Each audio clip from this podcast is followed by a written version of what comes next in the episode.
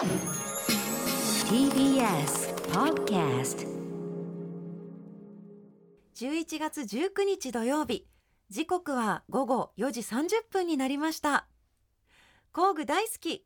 この番組はネットでもリアルでもものづくりのサプライヤートラスコ中山の提供でお送りします。工具大好き。こんにちは。高野倉正人です、こんにちは川瀬良子です、うん。なんか深夜な感じですね。そうそう。ねイタリア特集っていうからちょっとあね。あそういうことですダンディーなねイタリアをイメージしました。ダンディーはない。高野倉さんも素敵でございます、ありがとう、うん。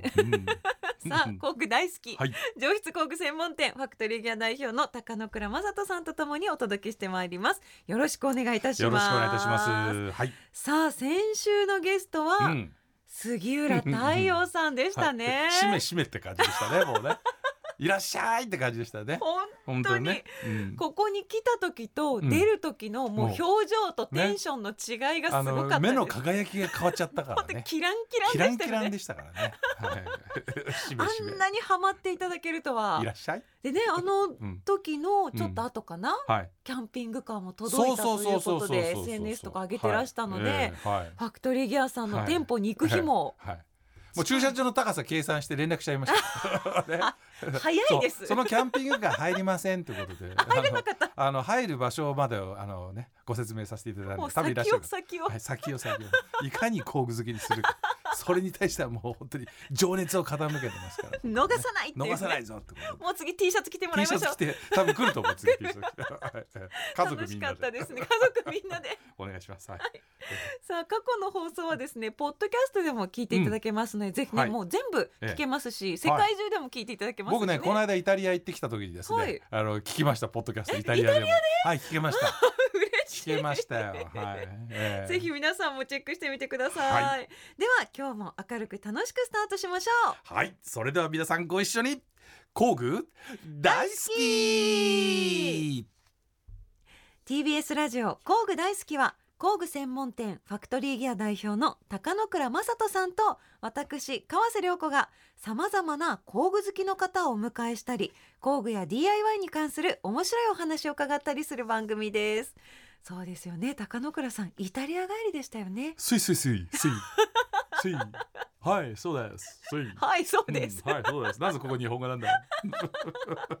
今日どうですか？お話もういっぱいあるんじゃないですか？あるんだけど、うん。もう本当だから、うん、どうしようね。しゃしゃべりすぎる嫌いがあるからと思う時間が足りない。だってイタリアの話って言ったら工具だけの話じゃなくて、いろいろ食べ物の話とか、そうかそうか。いろいろしたいでしょ？えそのイタリアに行った一番の目的は何だったんですか？スイ いやだから工具メーカー行ってきたの。あそうか、はい。あ工具メーカーの社長でした、はい、工具メーカーの社長です、はい、一応それで行きました、はい、そうですよね。じゃあ今日はそんなお話も聞けるということですね。はい。はい、ということもありまして、うん。今日のゲストはイタリアに詳しいあの方がやってきます。あのイタリア大好きな方でございますよ。TBS ラジオ工具大好き川瀬良子とファクトリーギアの高野倉正人がお送りしています早速ですが今回のゲストをお呼びしたいと思います。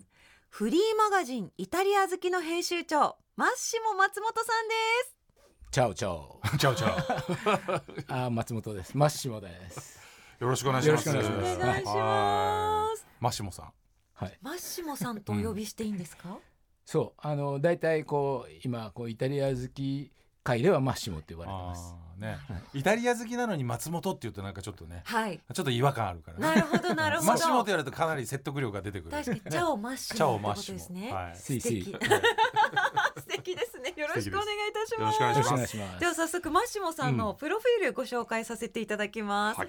広告会社出版社を経て独立されました。2010年にフリーマガジンイタリア好きを立ち上げまして年4回発行しているんですよね。で取材は主にイタリアの地方を巡りその土地の食を通してイタリア人の暮らしや生き方を見つめ発信されています。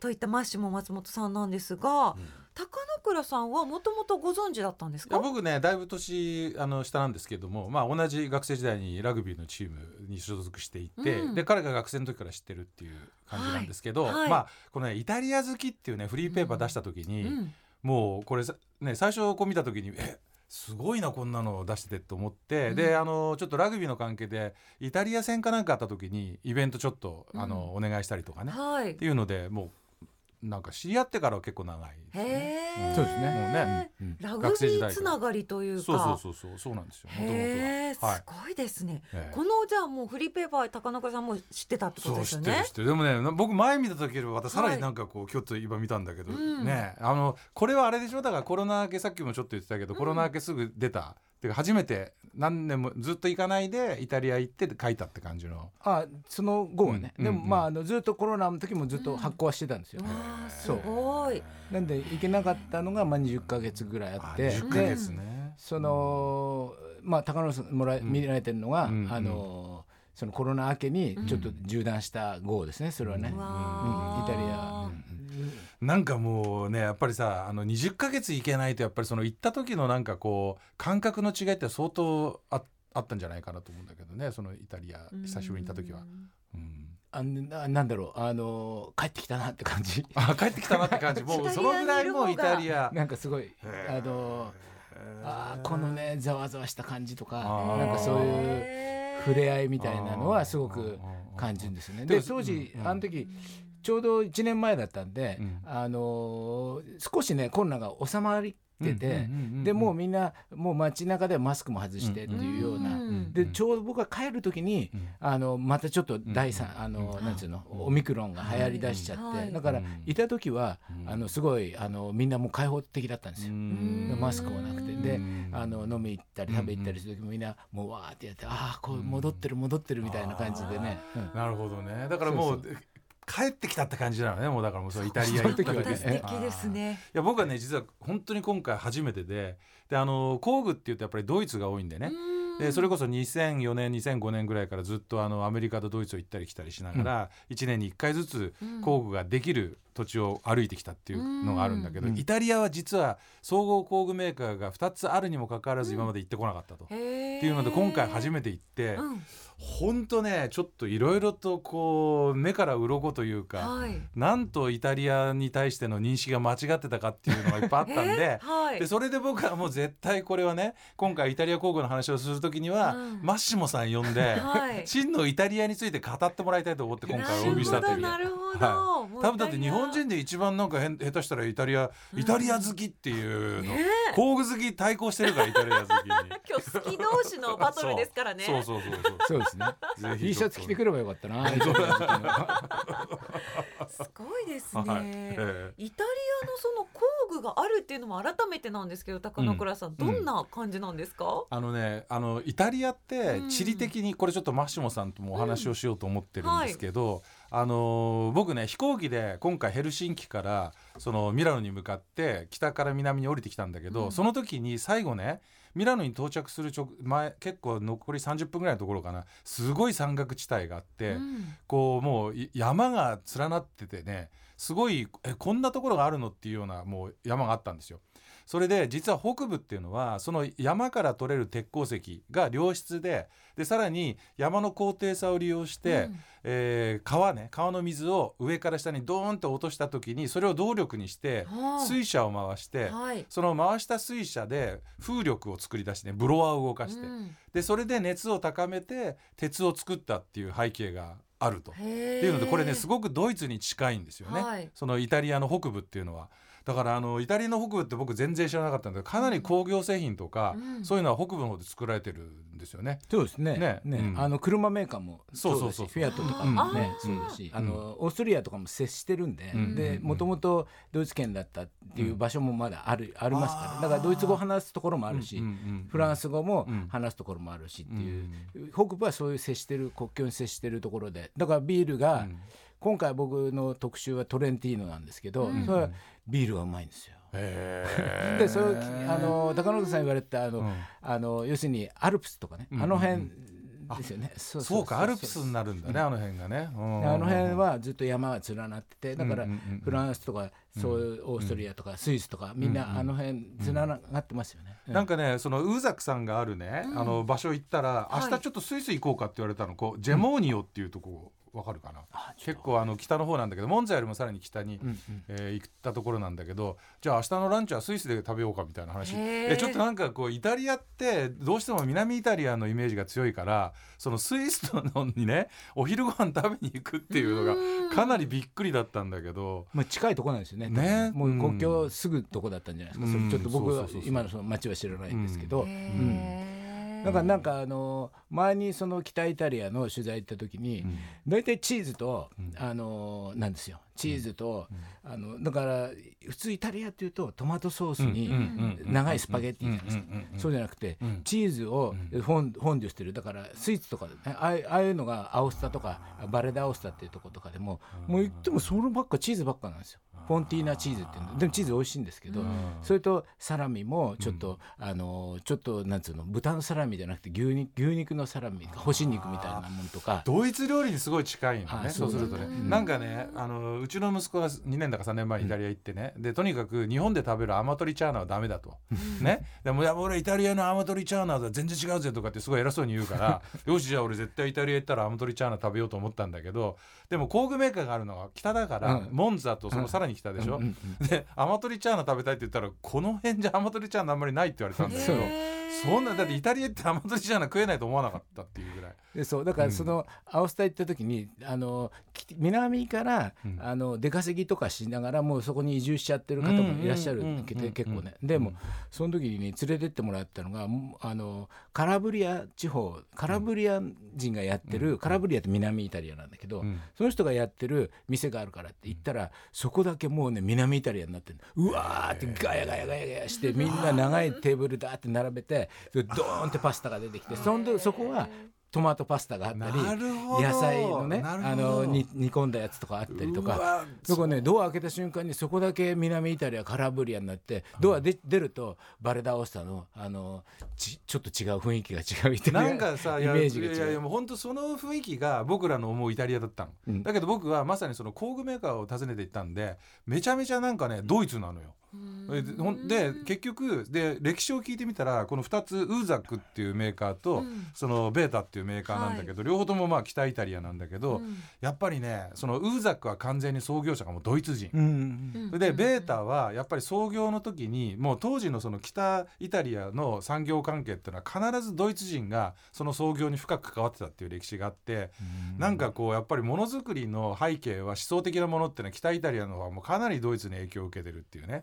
でなんかなんかなんかキャラクターも違うのあれ人。なんかめちゃめちゃなんかももともとねあのそれぞれが州っていうかもう独立した国だったから、みんなそれぞれ違うんですよ。やっぱりキャラクターが。だからうんあの僕ももうずっと20州ずっと回っていろんなところ行ってますけど、うんうんそれぞれにちゃんとどういうキャラクターっていうふうにね自分たちでも言えるんです。えちょっと言ってください。言ってください。大体でいいからさ いやいやいや。まあ北と真ん中と南あたりで。あのそそういうふうに言ったらみんな、あのパッショーネが強い人たちなの。パッショーネ。それはすごいね。そうだから、それはもう共通して言えることで、うん。なんか熱いんですよ。ああだから別にあのイタリアもだってスーパーカーもいっぱい生み出してるし、うんうんね、素晴らしいデザインの工業製品いっぱいあるじゃないですか、うんだからあのそういう意味においては別にドイツが優れてるとかイタリアが優れてるっていうわけでもなくて、それぞれに土地に合ったものがちゃんとそこで生み出されるのがイタリアなんですよ。だから料理もそうなんですね。なるほどね。だからそこで取れるものとかを、えー、とどうやって食べるっていうのはもうイタリアがもう最高で南でたた取れるものだからそのアマトリチャーナないっていうのはまさにそうなんですよ。アマトリチャーナを食べないけど多分チーズのチーズとそばそば粉を練ったパスタとかそういうのを食べたりすると思うんですよ。チーズだらけだったでチーズだらけでしょ。で小麦が取れなくてうん。例えばポレンタとかも食べ食べたかもしれないですけどとトウモロコシの粉を練った。それ言ってた言ってた。そういうものとかはだからそこで取れるから取れるものをちゃんと季節で生かす。で寒いとこだから保存するお肉とかそういうものもあのいっぱいあるんですよね。えーなんかもう俺ちょっと次工具じゃなくてさマッシモと一緒に行くイタリア食の旅がいいな。でそれそれやる。それもうちょっといいや。とりあえず一回置いといて。だってだって俺多分そのトウモロコシのやつとか食べたけど、はい。その解説がないからわかんないですよね。なんなのこの粉もんと思って終わっちゃうでしょ？だってこれいやとにかく神社仏閣巡るのと一緒でさ、はい。マッシュも連れてったら食事が全然楽しくなるよね。だってだって俺ほらねあのずっと言ってるけど工具屋だからさ、はい。ホームセンター俺と一緒なら楽しいけど、はいマッシモさんと行くイタリアの旅 いいですね。いいな。なんかね。そういうのもやってんですけどね。ほら、えー、行きたい、ちょっとこれイタリア好きのさこれフリーペーパーの話あんまりしてないけど これではい。これあの毎回だから一回取材して一冊書くんでしょ、そうですね。大体、そうあの1回で1号分かもしくは2号分取材してきてであの作ってるんですね、うんうん。めちゃめちゃ内容これすごいんだけどこれどこで手に入るんですかこれ？これはイタリアンレストランとか、ああそういったところに、でねどこでもいいんですよ。でこれフリーペーパーなんですけど、あのお店とかではあの要するに有料で買っ取ってもらってる、うん。はい。でそれをまあユーザーにサービスで、なるほどなるほど。だから歯医者さんとかにも置いてあるんですよ。あイタリア好きのね。そうだからうん。ポイ何何が大事かって、うん。イタリアが好きであればどこでもいいんです、へー。誰が取ってもらってもいい。でもその、うんマッシモさんはどうしてこんなにイタリア好きになったんですか、それ俺も聞いてなかった、うん。それはね、あの別にたまたま。えー？たまたま今ちょっとなんか顔赤くなっていない？やいやいやさっきもそういう話でうんたまたまたまたまというかまあ何度か行っててはい。あのーであのーきっかけはねすごい、あれでやっぱほら独立した時にいろんな仕事をもらってたんだけど、うん。自分でこう発信するもの欲しいなって思ってたんですよ。うんはい。でそれでこうずっとねそういう本作ったりしてたんで、うん。あだから本作って何発信しようってあの考えた時に、あイタリアだったらなんか続けられそうだなっていうぐらいの感じ。あ食べて取材してでもその前にそのシノさんっていうね僕のもうイタリアの、あのー僕の師匠って言われてる人なんですその人とシチリア旅行した時にシラクーサっていう場所があってそこを旧市街を真夏にあるご飯食べ終わった後に歩いたらもう誰も歩いてないんですよ。暑くて。うんでそれからあのまあか建物建物の影はあそこは乾燥してるし影だと涼しくてでそこにね近所の人たちがみんなお昼食べて、もうそろそろ終わるかなっていうところに志乃さんと僕が通りかかってで志乃さんカメラ向けて写真撮らせて撮らし撮ってもらってあ撮ったんであのいろいろ話しててでまあちょっともう終わりだけどフルーツでもね、食べろよとかワイン飲めよみたいな感じでこう出してくるわけですよ。あすごいななんか面白いなこの人たちって。それでえ結構話が盛り上がってきたら志乃さんが「じゃあ僕はちょっと君たちに歌をサービスするよ」って言って、あの志乃さんがいつもえそういう旅の旅になんか歌を持ってくんだけどその時歌を持っててであの歌歌いだしたの。そしたらそこにいたおばちゃんが「あんた下手ね」って言って、そしておばちゃんが今度その歌をソプラノの声でさーっと歌って「おおすげえこの国」と思って。そういうねちょっとビビビっていうねこの国は人だなってその時すごい思ったうねん。だからうんあのーなんていうの？僕のこのイタリア好きはそのプロダクツの紹介ではなくてはい。人の紹介なんですよ。いやでもねあのうんそのプロダクツと人ってすごいこう密接に関係しててうねん。だからその僕が今回工具の取材した時うん。うにそのいろんな取材をしていくんだけどななんて言ったかって言ったら我々の工具はね情熱が生み出してるんだっていうのよ。うん。それでねあのでもやっぱりどうしても僕らはプロダクトとしてのまさにそれがどういう鉄で作られてるかとかどういうもので作られてるかっていうところにフォーカスしがちなんだけどまあ彼らはとにかくね情熱を持って作ってるんだって、でその情熱ってどういうものかっていうと例えばそれは自分のブランドに対しての誇りだったり、うん。自分の人生に対しての誇りだったり、うん。それがすごい気高いところにあってね。でなんかそんなにそのイタリア人ってもっとこうなんかほらえファーみたいな感じでうん。工具作ってるのかなと思ったら、全然そんなことなくって、うん。やたらそこを語るんだよね。いやもうだからそれがすいごいおすごい面白かったっていうか、うん。でワインにしてもチーズにしてもでその土地のもの、うん。土地自分がそこに土地で生まれて育って、うん。ここに育てられたっていう誇りもすごいあるすごいあるね。そのその土地への誇りっていうのはものすごい感じた、うんもなんかね。だからやっぱりそ,、そこを大事にしながらじゃあここで自分が何ができるかみたいなことをうん。やっぱり常にやってる、ううん。というそういう人ばっかじゃないけど僕はそういう人をやっぱり人を取材にしてするっていうことをテーマにしてるんで。僕ね今回ね、うそのウーザックさんっていううん。そのあの工具メーカーさんで、うんうんうんその歴史を知りたかったんだけど、うんうん。もう歴史を知ってる人が社内にいないからって言って、うんあの40年勤めてあのリタイアして今もうあの年金生活してる人がいるから、うん。その人と一緒にランチしましょうって言ってその人は社長の秘書もやった人なのね、うんうん。そしたらその人はもう喋りながら、うん。もう涙を浮かべてね。で要はそのもうこういろんなことが高ぶっちゃって、はい。その話をしてくれるわけ、うんうんでもね日本の工具メーカーとか日本の、えーいろんなとこ取材してるけどあんなさ泣きながら自分のこう会社の話をできる人がいるかなっていうと最後もうなんか強烈なハグしてねあの付き合ってんのかなぐらいの ハグをしてね。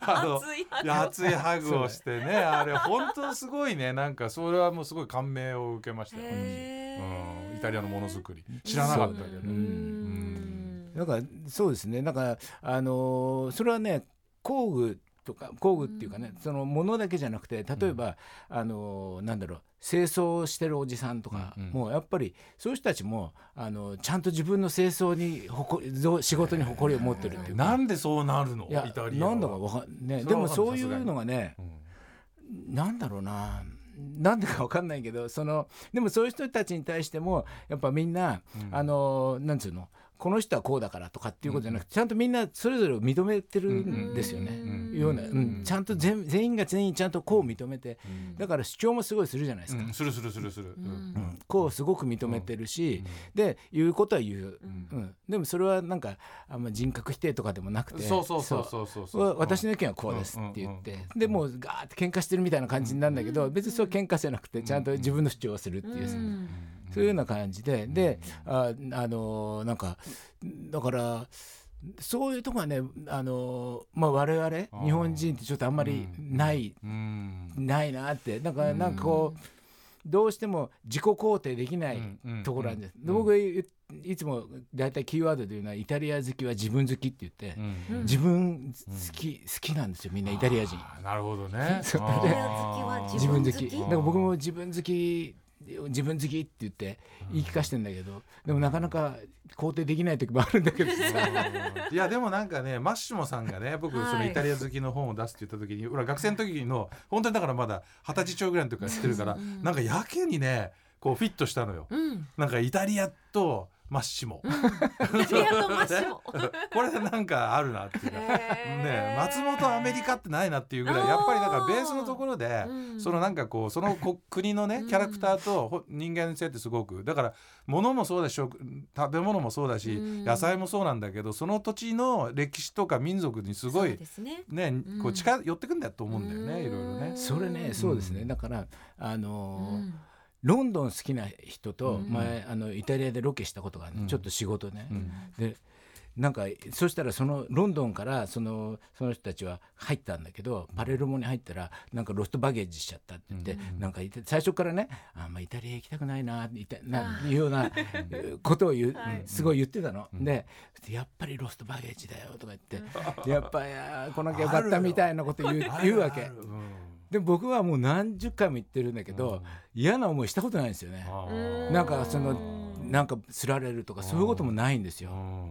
イタリア人なんでだからもともときっとなんかね、それでなんかそんな感じするよね。そんな感じしあます。のうん。そう。だからまあほら仕事でもなんかきちきちっとうん。なんかなんか待たされたりするのがやうん。嫌だ嫌でもなくてうん。また待たされるのもうん。まあいいなとか まあいいか大体こんなんでいいかってさ。俺だってね今回ねイタリアですごい衝撃的な言葉を聞いたのはいや僕たちは情熱を込めて真摯な気持ちで工具作りに勤しんでいます。でもね時々失敗しちゃうこともあるんですよ、うん。だってイタリア人だもんって だってイタリア人だもん。もうね抱きしめたくなっちゃうそんなこと言われたんでなんかそのキュートさもいいですね。そうそうそうそうそう。そうあのちょうど今あの来週のロケの打ち合わせとかしてて、うん。で「いやなかなか決まってこない」って言って言ってそれで向こうのちょっと友人とメッセンジャーやり取りしててで「どうしよう決まってこないよ」って。それは日本人なんだけど、うん。そしたら「いや大丈夫です。どうにかなりますよ」って言うて返してきて あーやっぱりイタリアに長く住んでそうなるよねってあさ。いやでもそうなるとねもうこの後もねやっぱりその日本じゃなくてイタリアに住みたくなっちゃうんじゃないかなっていうね、まあ住みたいことは住みたいですけどね、うんうん。うん。まあいい。どうかな？でも住んだら僕みたいなのはちょっとダメかもしれない。住んじゃうとまた違うみたいな。いやでもそうやってはい。もものづくりの背景とかを知りながら、そのうん。そのそうやって国のね背景とかを知りながらものを見るとまた全然違う、だから本当ねあの、まあ、工具に限らず、うん。その、えーものがねどこで生まれてるのかとその後うん国のことをし、興味を持つっていうのはすごい面白いことだと思うんで、うん。今回本当イタリア工具をね日本で紹介できると僕はすごいあの嬉しいっていうか楽しみっていうかね。そうですね。この後日本人の皆さんがどういうふうにイタリア工具を評価してくれるいうのは本当ですね。ね楽しみだな。僕も見たいなそうマシモさんはい、次回見せますよ。お見せしますよ次回。工具はご興味ありますか？工具ないね。来週来ていただけますとこれかをねこの世界に引き込むよ。この番組ほとんどゲスト今のところ全戦全勝だからね全戦全勝で工具好きにしてますから ね来週もお付き合いよろしくお願いいたします。えその前にイタリア好きになってもらって。ね そうそのやっぱ対決でしたね。バトルバトルバトル。ルでしたね。ということで来週もよろしくお願いいよたします。よろしくお願いします。TBS ラジオ工具大好き川瀬良子とファクトリーギアの高野倉正人がお送りしています。さてここからは今はい。おすすめの工具を紹介する時間ですが、はい。イタリア帰りの高野倉さんから。もちろんイタリアでございます。ですよね、ええ。ご紹介お願いします、あのー私今これちょっとじゃあイタリア人にあの紹介しようかな。名前変える俺だからこの子何ですか何ですか？えあのミケール高野クーラーっていうことで俺いいあのイタリアでいただいてきたんですイタリアで名前いただいてきたので、ミケール。ミケールさん。ミケール高野クーラーできますから、ね、じゃあミケール高野クーラーおすすめのですねイタリア工具。ね、もちろん今日はですね、はイタリアブランドのウーザックさんをミケールがご紹介いたしたいと思います、はい。ほらもうちょっと可愛いでしょ？可愛い。もういきなり可愛い。あのまあプラスチックの樹脂ケースなんですけれども、大抵ね、うん。あのプラスチックの樹脂ケースっていうと、うん。まあ世の中に流通してるものって結構ねあのピカピカした青いのとかねピカピカした緑いいのとかね ねちょっとミケールちょっとちょっと今ねあの変なああアクシデントなあ変なちょっとね、えー発音になってますけれども、はい。あのまあそういうものが多いわけですよ、みはい。あの緑とかうん。青とか、でもこれは赤は赤でもうん。ちょっと違う赤ですよね、そうこれなんでなんだろうね。ねイタリアの赤ってなんかやっぱりちょっとこうね、あのフェラーリレッドっていうのかな？なんていうのかな？やっぱりちょっと違う赤だと思うんですけど。かでも日本人が好きな赤ですね。好きな赤ちょっとですよねシュっていうんですか？朱色みたいね。な、、であのボディが赤で、うん。あのトップが黒なんですよ。うん。でそれがパカッてこう開くんですけれども、うん。ただの樹脂ボックスなんだけどこれウーザックのロゴがまず前についていてもうそれだけでなんかかっこいいぞ。こいい。見たことがないぞというふうに思うんですが はい。これの最大の僕が推しはですねはい。樹脂ボックスなのに蓋を閉める時の音がねちょっとね高級感がありまくり。えいいですか？これ開きました？今開いた。開いた。でそれただ単に閉める時なんだけど樹脂ボックス閉める時にいいですか？この音ですよ。ほらいやわかんないわかんない。わかんない？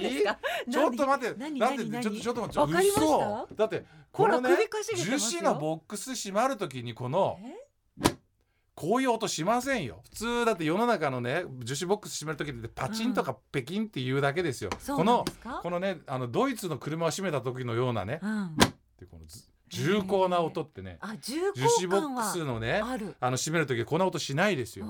ねね、でさらにこのトップのところにこのこういう小さい小物が入るので、はいはいここのところに入れておいて、はい。だ大体ねこのぐらいの音なんです。普通の樹脂ボックスは。